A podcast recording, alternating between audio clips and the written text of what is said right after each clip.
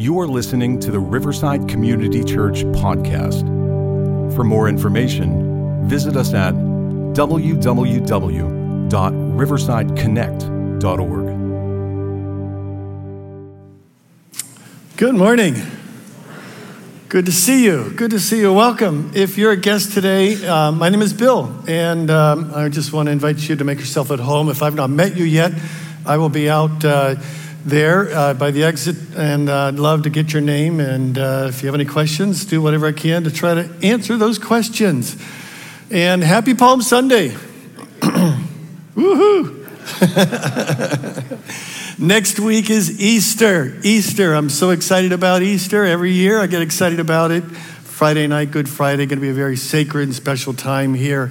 And uh, just by the way, some of you I know have uh, made it down to the Oakmont Community Sunrise Service in the past. And if you're planning on doing that this year, I'm sorry to say that there was a miscommunication and it is not happening this year. So I didn't want you to get down there and, and uh, be disappointed. It will be picked up again next year, but uh, the community in Oakmont won't be having that this year. So, um, did you get outside yesterday? Wasn't that a glorious day? Oh man, that was awesome. That was awesome. The scripture says, The heavens declare the glory of God and proclaim the work of his hands. What a glorious day it was. The whole earth, the scripture says, is full of the glory of God. That's what we're talking about glory today and, and, and in this series that we are in. And here's the thing when we encounter God's glory, whether it be in nature, in beauty, maybe it's an act of heroism, or maybe a miraculous answer to prayer, our souls are instinctively drawn to God. That's what glory is about. It's about the work of God to draw us to God and draw us to be our better selves. This series, Spotlight, speaks of encounters with God's glory, and we're looking through John's gospel as we see this. But, but John's gospel really is um, the New Testament version of the book of Exodus in some ways, because glory appeared in the story of Moses. If you remember your, your Hebrew scriptures, your Old Testament story, glory in the biblical sense is this manifestation of God it's light, it's smoke, it's the power of God. And, and in the story of Moses, God's glory in the burning bush, that fire in the burning bush was the manifestation of the glory of God. That's the first appearance. We see that in Scripture. And, and in the story of Moses, that, that fire, that glory in the bush, woke Moses to the injustice of God's people who were suffering in Egypt as slaves. It was God's glory that led Moses and the people out of captivity. It was God's glory that stopped the attacking army as they were coming down on them. It was God's glory that directed the people through the uncertainties of the wilderness. It was God's glory that, that imparted to these people on Mount Sinai a new identity, a new name, and a new destiny for them. And so, simply put, God's glory is the means God uses to transport you and transform you to a better place in your life. God's glory is the means God uses to transport you and transform you to a better place in your life. But that's not the end of the story about God's glory. God does this in your life and in my life so that you and I will make God's world a better place. You see, we want to hoard God's glory, but God's glory is something that is supposed to be going through us, it doesn't end with us. So I want to ask the question who thinks you could use a good dose of the glory of God in your life these days? How many of you think our world could use a good dose of the glory of God these days. And so today on this Palm Sunday, we're asking the question where can I encounter God's glory today? How can I experience this today? Would you pray with me, real quickly, Lord? I pray for the light of your glory to shine in our hearts and lives here and now today. And so, God, we want to be receptive to it. We want to open our hearts to it. We want to be able to experience your presence in this place by virtue of your Holy Spirit. So, God, we know you're here. The question is, are we receptive to it? And I pray we will be. Amen. Amen. So, you see, God revealed God's glory to Moses, but he couldn't reveal all of it, for, for God told Moses that no one could see his face and live. But the Christian scriptures say this when the time was right, God chose to fully reveal his glory. And that's where John's gospel picks it up. When it says in the preamble that the word became flesh and made his dwelling among us, and we have seen his glory, the glory of the one and only Son who came from the Father, full of grace and truth. And John's gospel makes clear what the Hebrew scriptures reveal about the glory of God. Jesus far surpasses the good work that Moses accomplished in, in, by virtue of the image and glory of God in his time. Because here's the comparison. I want you to get this. Whereas Moses beheld the glory of God on Mount Sinai, and, and uh, uh, uh, that, that glory on Mount Sinai, uh, we, the followers of Jesus, his disciples, beheld the glory of God in the person of Jesus. Jesus was glory incarnate, glory in the flesh. As Moses delivered the Israelites out of the chaos of slavery and brought them into their preferred destiny, listen to what Jesus does. He redeems you and me from the chaos of our fallen nature, and He brings us to new life and hope for a better reality in our own lives. In the story of Moses, the glorious presence of God empowered Moses and Aaron to lead a nation. But the Spirit of God empowers Jesus' followers to lead a movement that will bless all the nations. We need a good dose of the glory of God in our world today. But here's the problem we don't recognize it when we see it. We fail to recognize glory when we see it. Even in John's gospel, it says that the true light that gave light to everyone was coming into the world, and he was in the world. And though the world was made through him, the world did not recognize him. If Jesus was the incarnation of the glory of God, a whole lot of people around the time of Jesus missed it. And I don't want you to miss it. And I don't want to miss it. I don't want to miss it. This is the verdict, John says in, in chapter 3.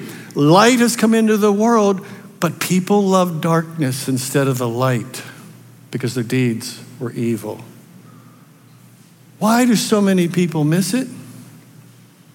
Well, here's the thing God's glory surfaces incognito, it comes to us in disguise.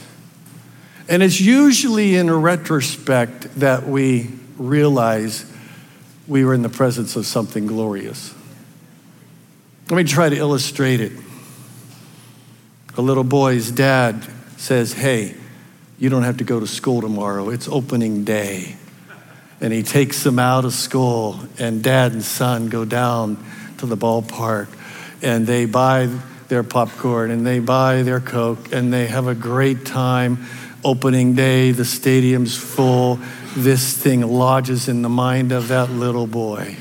It was a great day, no doubt. The little boy enjoyed it. It was a special day for him.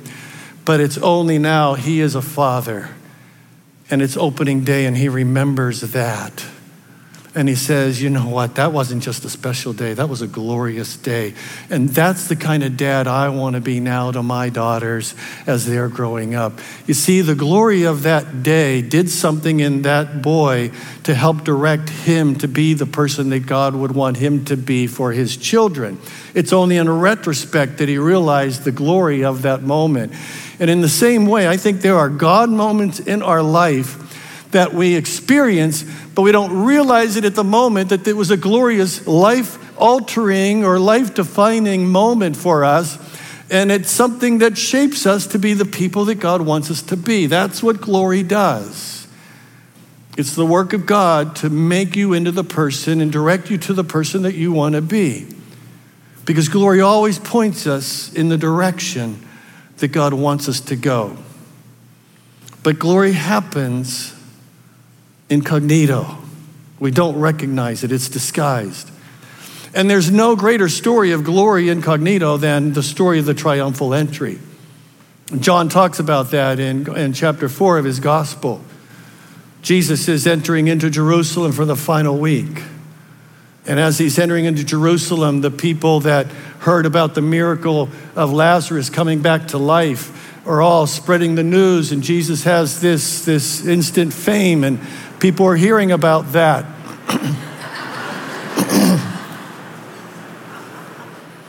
and, um, whew, glad I'm not out there right now. Let me.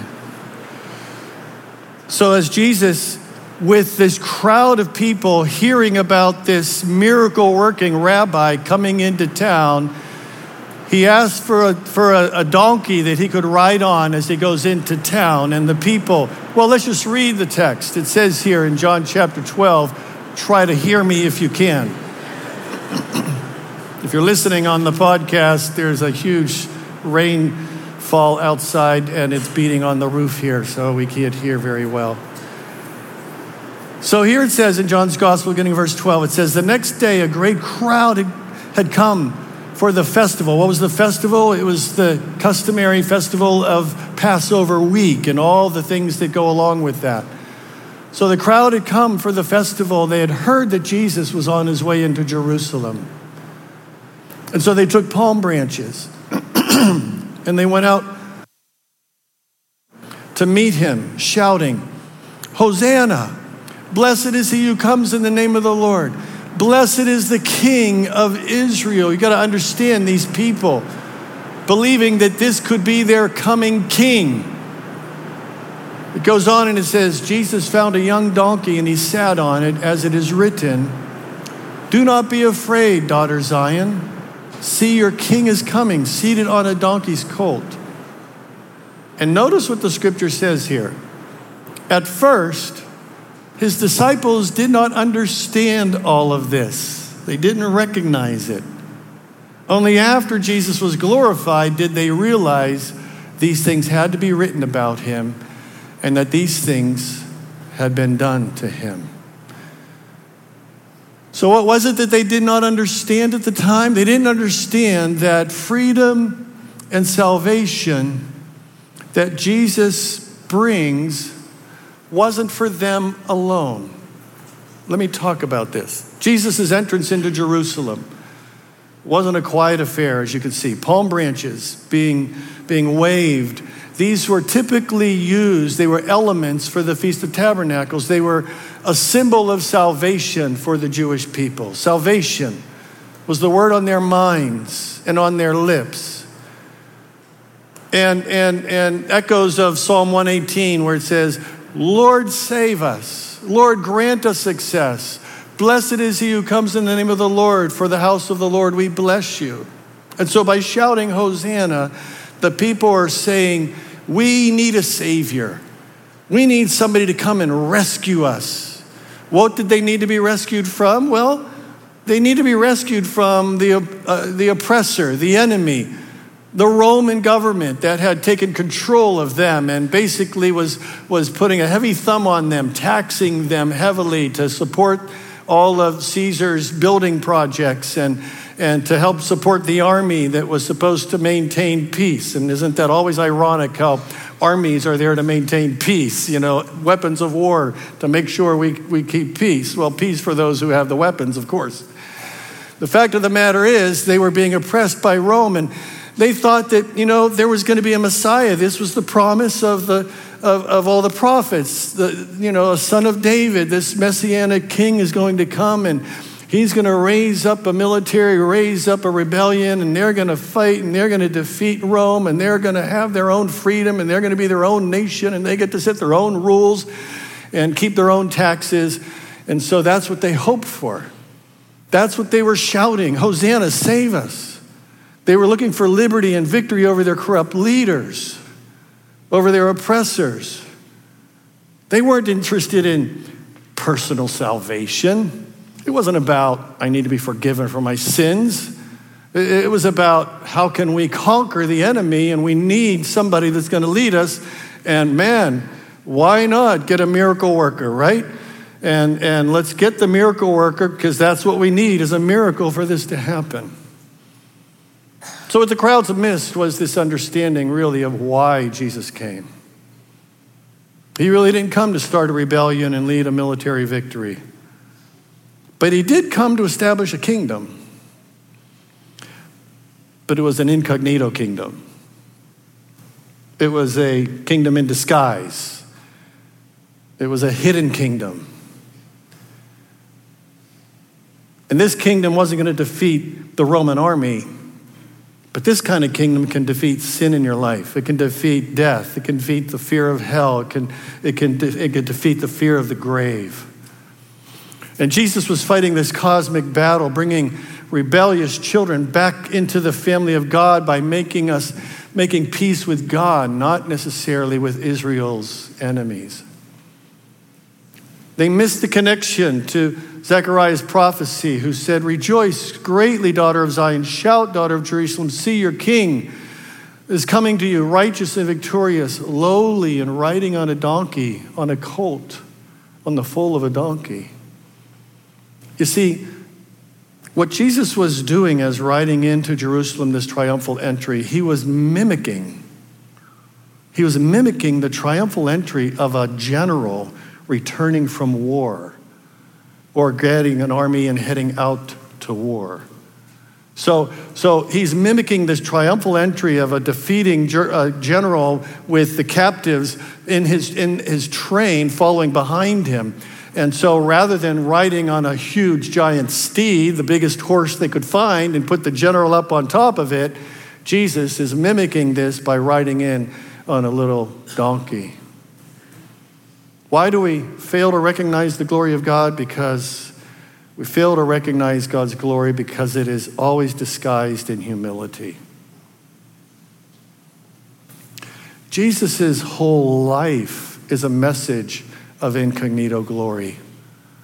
You see, the creator of the universe wasn't born in a castle, he was born in a cave. The creator of the universe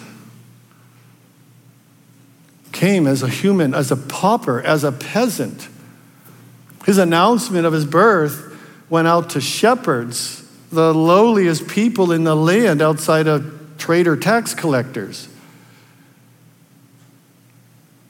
You see, though he came in humility, we must never stake his meekness for weakness because God's strength is made perfect through weakness.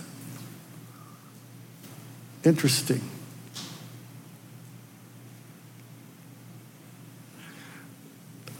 I want to talk about the rest of the story after this day. You know, Jesus goes into Jerusalem, and the last week, the events happening there. Goes on in John 12, verse 17 says, The crowd that was with him when he called Lazarus from the tomb had raised him from the dead, continued to spread the word, and many people, because they had heard that he performed this sign, went out to meet him. But the Pharisees said to one another, Look, this is getting us nowhere. Look at how the whole world is going out after him. Because you see, Jerusalem was teeming with people who had traveled there from every direction to participate in the Passover customs. And then John goes on to write well, there were some Greeks, some Greek speaking believers among them who went up to worship at the festival, and they came to Jesus' disciple Philip, who was from Bethsaida in Galilee, so perhaps he could understand their dialect, with a request Sir, we want to see Jesus. So Philip went to Andrew, Andrew and Philip in turn went to Jesus. And listen to what Jesus said to them. He replied, the hour has come for the Son of Man to be glorified. Truly, I tell you, unless a kernel of wheat falls to the ground, it remains only a single seed. But if it dies, it produces many seeds. He says, anyone who loves their life must lose it, while anyone who hates their life has to, will keep it for eternal life. Whoever serves me must follow me. I think for many believers, sometimes that goes right over our heads. Whoever serves me, Jesus said, must follow me. Follow Jesus.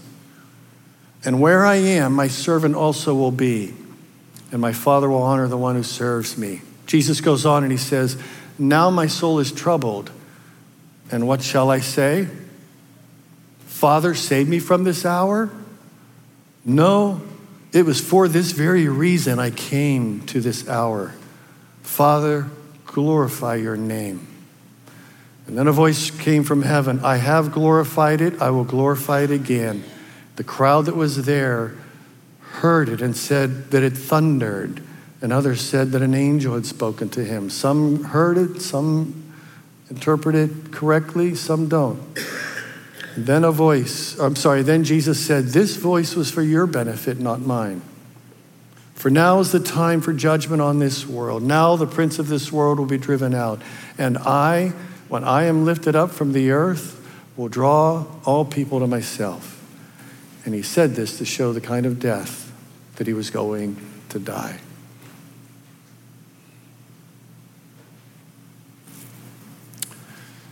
Where do we see the glory of God? Where can I encounter God's glory today? We encounter the glory of God when we behold the love of God in the cross of Jesus Christ. You want to see the glory of God? Talk about glory incognito, the cross.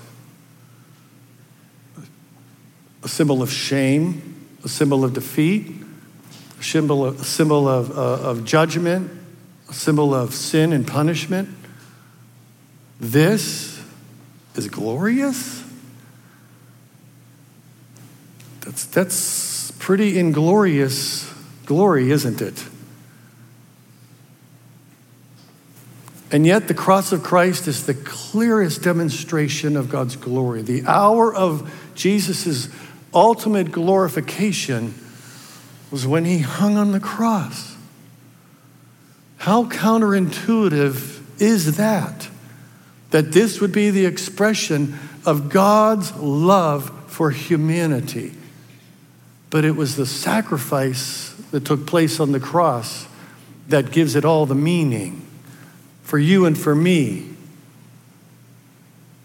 I thought it was the resurrection was, you know, when we think of glory, we think of resurrection. We think of, you know, miraculous. We think of the all the wow and the pop and the pizzazz and the whoa, that's a glorious concert we were at. Oh, wow, that was a glorious, you know, uh, a hockey game. Oh, I shouldn't say that. That was a glorious, uh, if you were an Islander fan, maybe. But so, so, you know, what's the glory in that?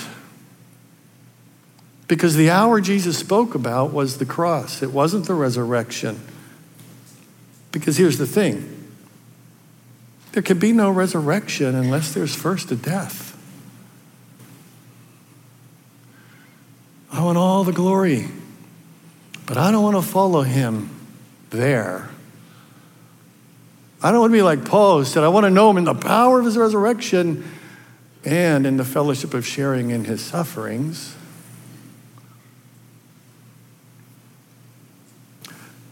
Why is the cross the apex of the revelation of God's glory? Because it was at the cross where sin was atoned, where your sin and my sin was covered over, was paid for. And I know it's a mystery, and I know it's hard to understand. Maybe another way to say it, because Jesus, while he hung on the cross, forgave the very people that put him there. It was the act of forgiveness that was greater than the act of hatred that put him there. And in the cross, we see God's demonstration that love wins over hate. Forgiveness beats hatred. And it was the greatest act of forgiveness that anyone could ever experience. And it was God forgiving humanity. And if God can forgive them, I don't care what you've done in your life in the past. And you still might be paying the price of that and suffering the consequences of it. In God's eyes, if you come to God and you lay it there on the cross, it is forgiven. It is over. It is behind you. Now, that's the glory of God that says, move on from there. Have a resurrected life. Go on from there. Let that sin die. Let the old person die. Because after that, there's only a better future. That's what glory is all about. we see Jesus comes to the end of the week and has the Last Supper with his disciples. He washes his feet. It's recorded in John. He talks about how he's going to send the Holy Spirit to them. And then in John chapter 17, we see Jesus' prayer. Perhaps the prayer he prayed at the garden. And he says, Father, the hour has come. Now glorify your Son so that your Son may glorify you. For you granted him authority over all people that he might have eternal life, give eternal life to those you have given him. And this is eternal life, that they know you, the only true God, and Jesus Christ, whom you have sent. I have brought you glory on earth by finishing the work that you gave me to do. And now, Father, Glorify me in your presence with the glory I had with you before the world began. And so, Friday evening, I invite you to come back here as we ponder the cross of Jesus Christ. Because I expect that to be a sacred, glorious moment that we gather together for that. But how else does the incognito glory of God surface today? Listen to what Jesus went on to pray later on in that chapter, verse 20. He says, My prayer isn't just for my immediate disciples, because he, he prays that before, but he says, I pray also for those who will believe in me through their message. Who do you think those people are? Can you raise your hand? That's me. Jesus is praying for you and me because I believed through the message of the disciples. So now Jesus is looking toward the future of what would happen through the gospel being preached by his disciples. And he prayed for all those who would come to believe in him. And that means you and me, right? What was his prayer? That all of them may be one. Father, just as you are in me and I am in you may they also be in us. So that the world may believe that you sent me. I have given them the glory that you gave me. I have given them the glory that you gave me so that they may be one as we are one. I in them and you in me, so that they may be brought to complete unity. Then the world will know that you sent me and have loved me, even as you have loved me.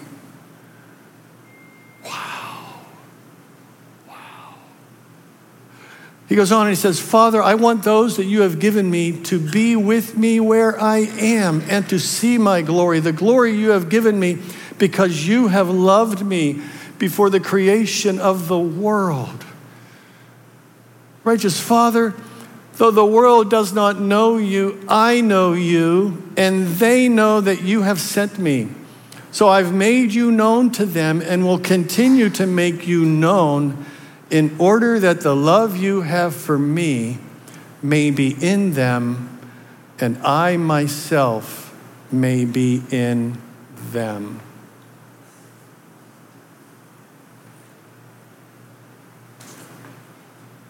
What does glory look like today? Where do we find glory today? How do we experience glory today? Look around. Look around you. Look in the mirror. Come on. That perhaps might be the hardest statement to believe that I've made all day today. Ask the band to come up. And as they do, I want you to listen carefully because this is the big point that Jesus is making. Right now, in our world today, the place to see glory is in the followers of Jesus Christ. You and I are the incognito conduits of God's glory to the world today. And so, when you look into the eyes of a follower of Jesus, you are beholding God's glory incarnate in the flesh. We are the incarnate glory of God to the world today. And you're saying, well, that seems pretty and glorious if that's the case. And that's where we fail to recognize the glory of God when we see it.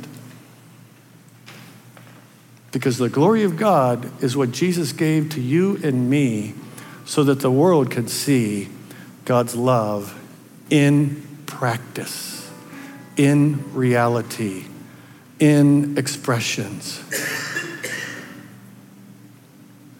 We beheld God's glory when the Word became flesh and dwelt among us, and now we are the incarnation of God's glory in the world. So, can you do me a favor? I want you to turn to somebody next to you and look them in the eye and say, You are glorious.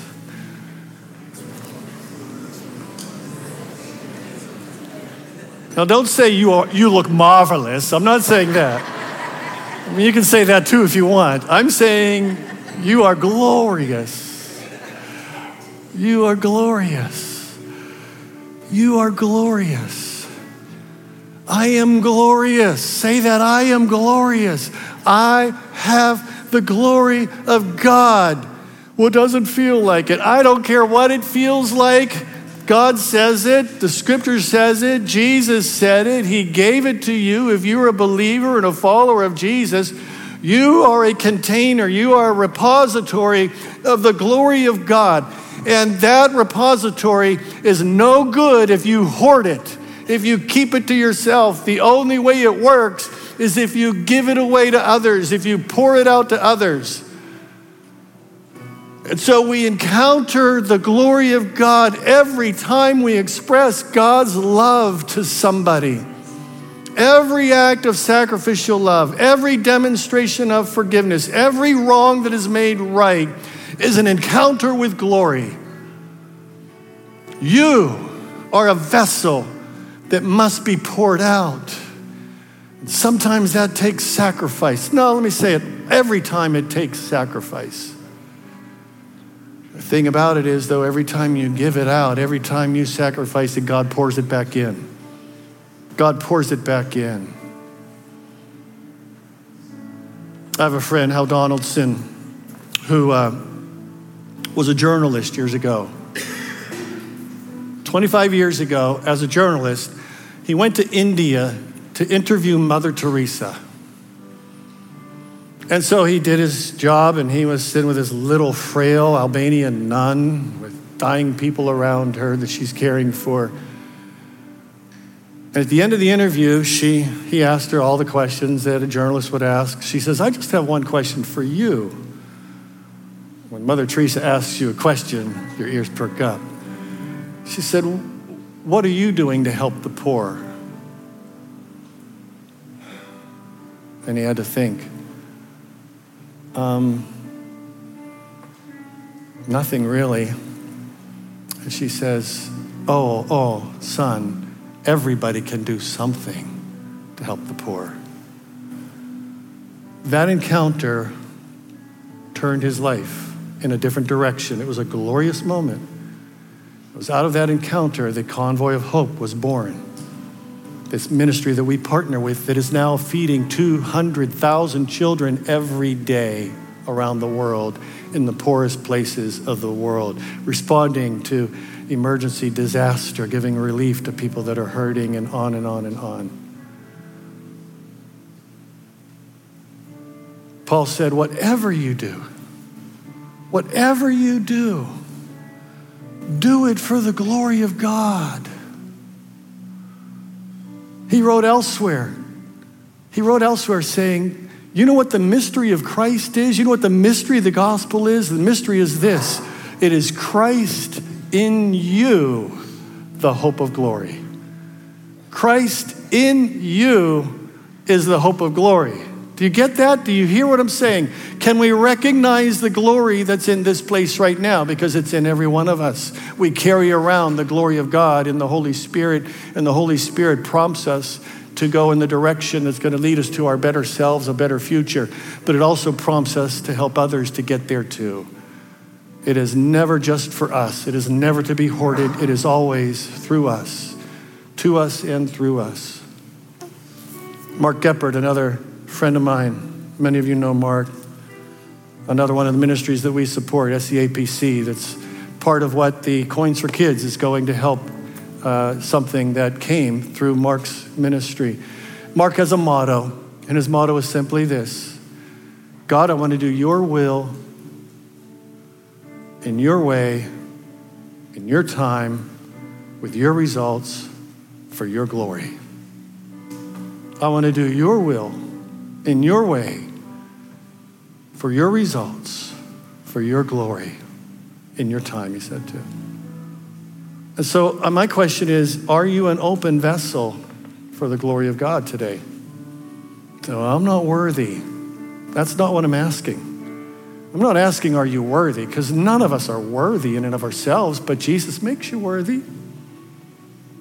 Well, I don't know if I can do it. Well, you never know until you try your self defeating thinking, your lack of recognizing the glory that you have is what keeps you from stepping forward.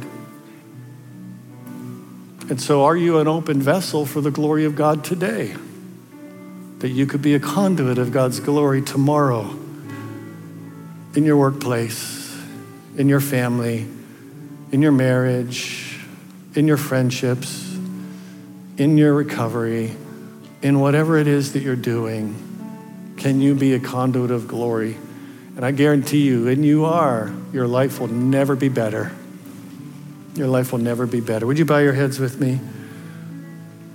God, we need an encounter with your glory right now, and I just want to hold my hands out and I want to say, Give it to me, Lord. Give it to me, Lord. Give me to me. I need your glory.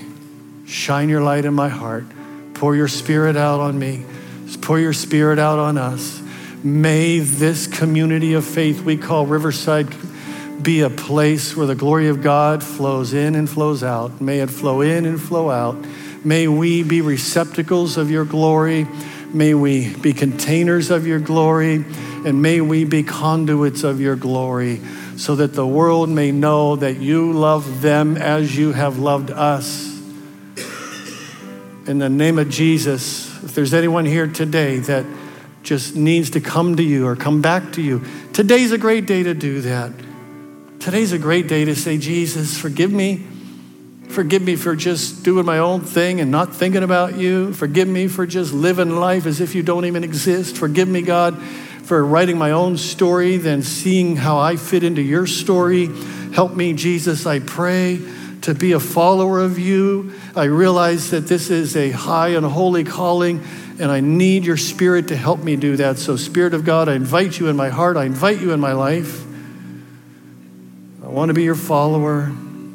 Forgive me for my sin. Help me, Lord, to see that I am glorious because it's the glory of God in me. In Jesus' name, amen. Amen.